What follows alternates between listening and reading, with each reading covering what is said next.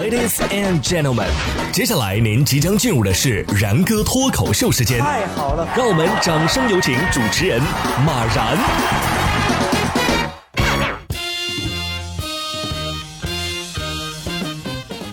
然哥说新闻，新闻脱口秀，各位听众大家好，我是然哥。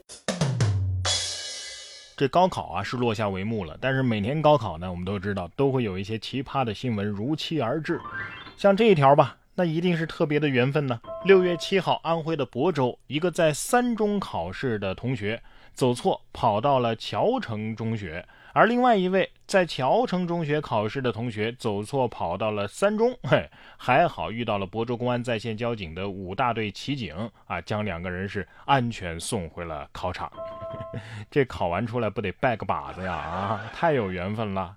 不过他们也可能只是想体验一下。一生只有可能做一次的铁骑是吧？接下来这位老师啊，倒是说到做到。六月七号，江苏的淮安，一段高三的男班主任穿旗袍送考的视频走红了。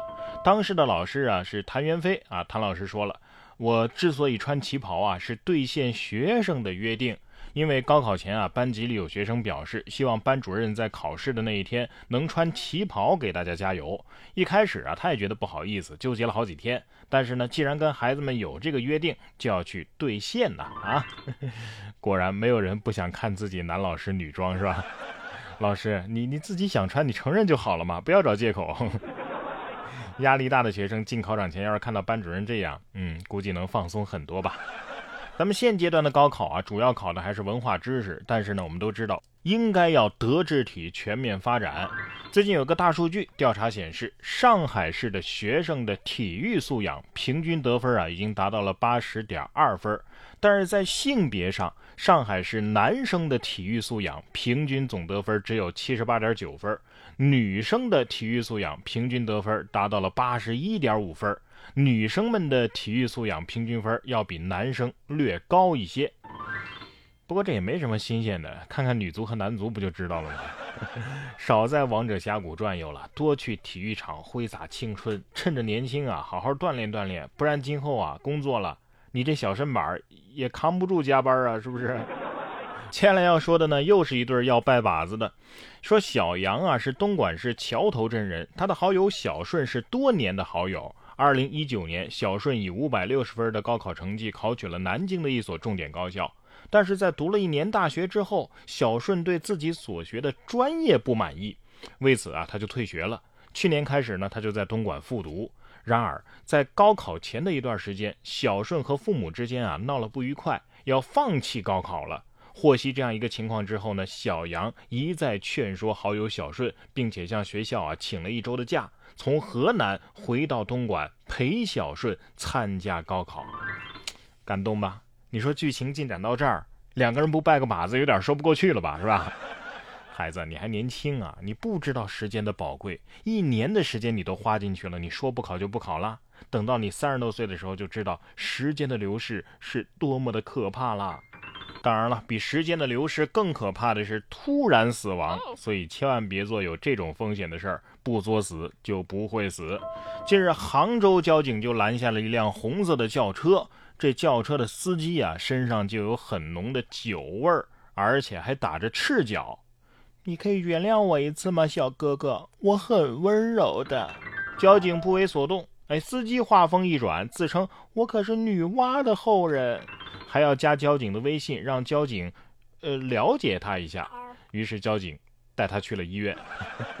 女娲后人，你你这打着赤脚的，应该是赤脚大仙的后人吧？啊，还真以为自己是神仙姐姐下凡体验生活来了？那你喝的怕不是瑶池仙品吧？哎，等等，仔细一想，咱们中国人不全都是女娲的后人吗？女娲造人呐，所以你别搞特殊化好不好？这可怜之人呢，必有可恨之处。五月三十一号，一名女子疑遭遇电信诈骗，民警劝其千万千万别汇钱呐，以防被骗。女子呢，却依旧坚持，并表示正不正规跟你们没关系，我自己的钱又不是你们的钱，骗就骗了，我愿意。结果到了六月一号，哼，网传该女子被骗了二十余万，已经报了案。报啥案呢？这个时候，民警就应该默默的拿出当时的录音放给他听。你看，啊，是你当初不听劝的，是不是？看他是什么反应。别给他立案，谁让他是自愿的呢？说到骗子，二零一四年到二零二零年，有位男子吴某就冒充中央督察人员，谎称可以解决土地征收补偿等问题，把这个办公驻点啊开设在了派出所的斜对面，吹嘘自己和中央领导啊极为熟识啊，并且呢，呃，通过展示自己的警服装扮啊以及各种工作证件文件来骗取被害人的信任。呃，直到案发呀，这吴某呢是共骗取了九名被害人，共计八万两千七百块。近日，经过广西的平南检察的公诉啊，这个法院以诈骗罪判处了吴某有期徒刑四年十个月，并处罚金五万块钱。不是这个派出所他不要面子的吗？啊哈，一四年到二零二零年，这是六年的时间啊，这这派出所都没发现。这骗子是掌握了这句话的精髓了。最危险的地方就是最安全的地方。不过再一想，六年时间他就骗了八万块，打个工也比这赚的多吧？啊。我看这个工作就不错嘛。二十七号，陕西西安，二十六岁的小雨当医院的陪诊已经有两年的时间了。他每天的工作呀，就是帮客户挂号、取号、陪同看病、做检查、取检查结果和药品。